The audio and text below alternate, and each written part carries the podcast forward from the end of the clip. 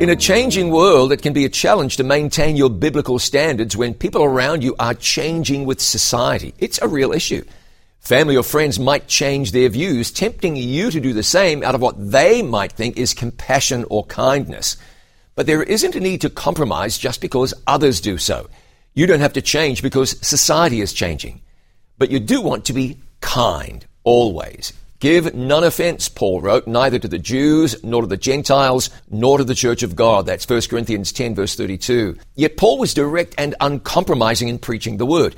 The balancing act is to be true to principle, but to always be kind and loving. If it sounds difficult, keep in mind that Jesus makes you a promise. He promises to live his life in you. Therefore, it can be done. I'm John Bradshaw for It Is Written.